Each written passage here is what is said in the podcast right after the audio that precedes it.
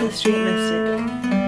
I'm Madeline Roth, your spiritual upleveler and guide during our time together. We'll talk about positive mindset, living from our highest manifestation of self, and healing through the power of the, the divine. Make sure you are subscribed to the podcast and let's get started.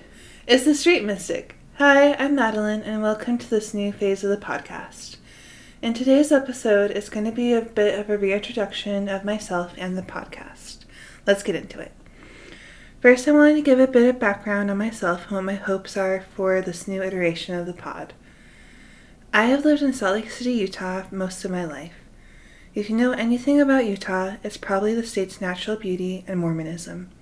I've experienced plenty of both in my life. I have been on the spiritual path since I was a child.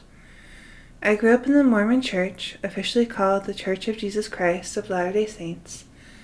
I prayed and read the scriptures daily and went to church for three hours every Sunday, plus various church activities throughout the week. The culture in Utah is very much, based around the church and affects most aspects of life. My family was always on the more liberal side and didn't strictly adhere to the Mormon lifestyle, but the church deeply affected my spiritual formation. I still attend LDS services most Sundays with my grandma because she loves the church and I want to support her. As I have become an adult, I have had to find my own path to God and spirituality. I deeply, I deeply believe in the saving power of Jesus Christ and have felt his presence, guidance, and healing during the darkest moments of my life.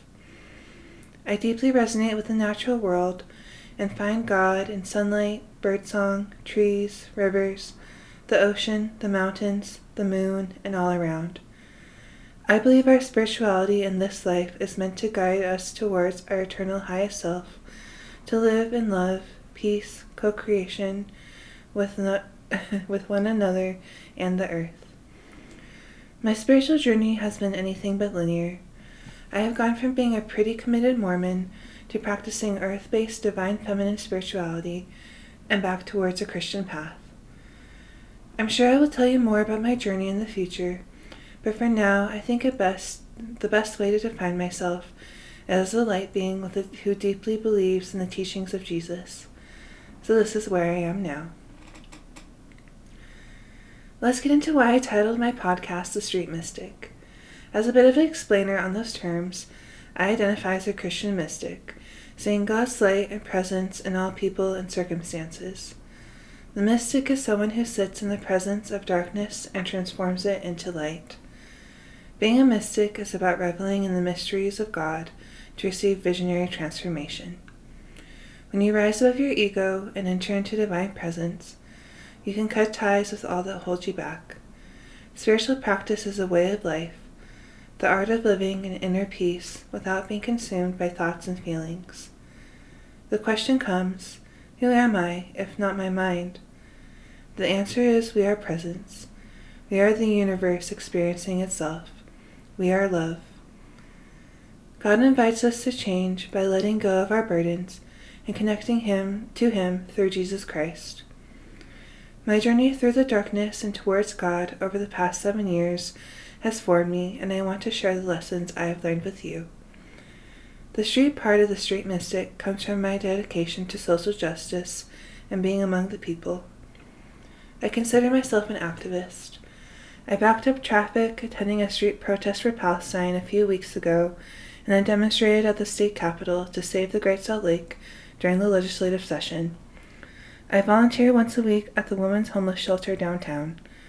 Putting my body and heart into justice work is what defines my activism. What inspires me is my own experiences of marginalization and dehumanization. I've experienced immense trauma during these past seven years.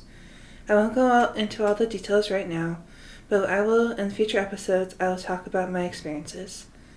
For now, I will say that being brought low by cruelty, pettiness, pride, and to be honest, evil, has deeply connected me to folks who live on the margins of society.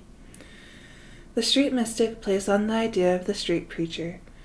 When I picture a street preacher, I see a guy with a megaphone wearing a sandwich board that says something cruel calling on sinners to repent and change their ways.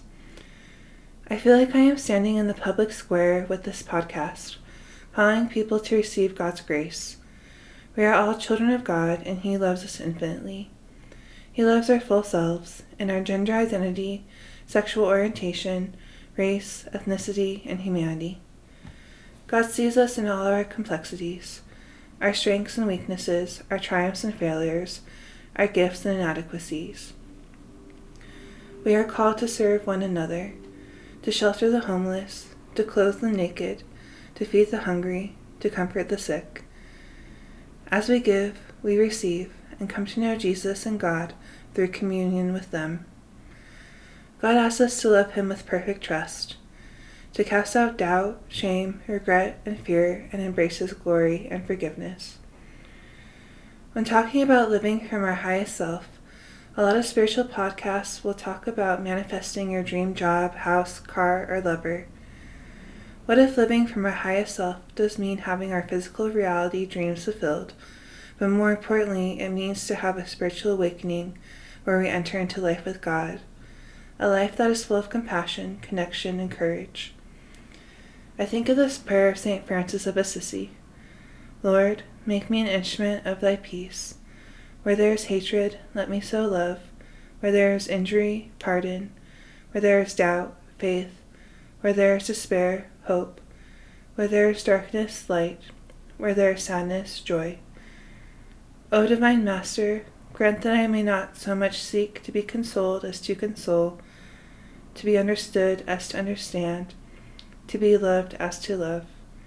For it is in giving that we receive, it is in pardoning that we are pardoned, it is in dying to self that we are born to eternal life. May the good life be one where we fulfill the words of this prayer and minister to one another, accepting the realities of what can oftentimes be a painful life, not covering them up uh, with pop psychology or manifestation hacks. I've experienced so much grace, love, and stability from my family and friends, many of whom do not identify as Christian. They have stayed by my side when I have been a complete mess and far from my highest self. My experiences have taught me God comes to us from the most unlikely people, and there are people who will bless us if we are only able to reach out and accept their love and support. We've forgotten how to feel loved and accepted for who we are. The blessings that come from loving ourselves and all of imper- our imperfections and extending a loving heart to everyone we meet, no matter how different they may be from us, is what Jesus tells us is the key to living a life centered on God. It's about love, as the saying goes. God is love. As we let go of our judgments, our hate, aggression, fear, shame, anxiety, guilt, nitpicking, nagging, comparing, the critical mind falls away and we are able to live in happiness, joy, peace, awe, contentment, acceptance, and love.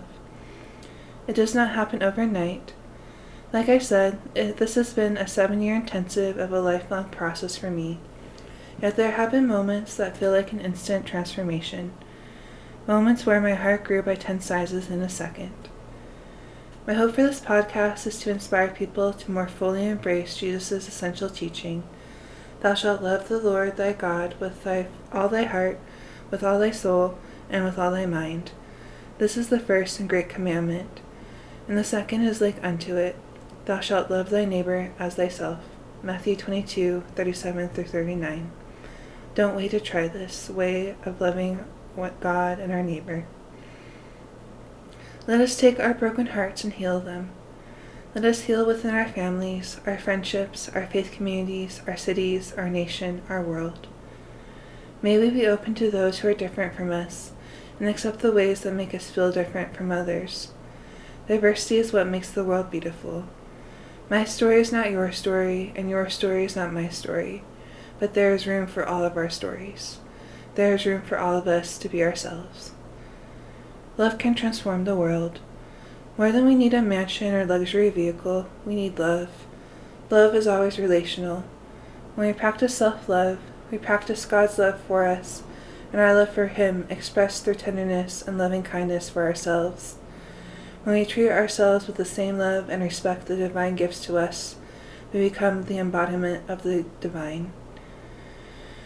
We can enter into sacred love between the Father, Son, and Holy Ghost, the three persons of the Trinity, eternal and holy, existing together in an infinite circle of love, we can enter into this deep mystery and feel ourselves as beings of love connected to all creation through love. This love has transformed, transformed my life from one where I was scared of my own shadow to one where I feel empowered to set, step into the light and shine forth. Well, that's all I have for today. It was a short one, but I hope you got something good out of it. Thank you for listening to this episode of The Street Mystic.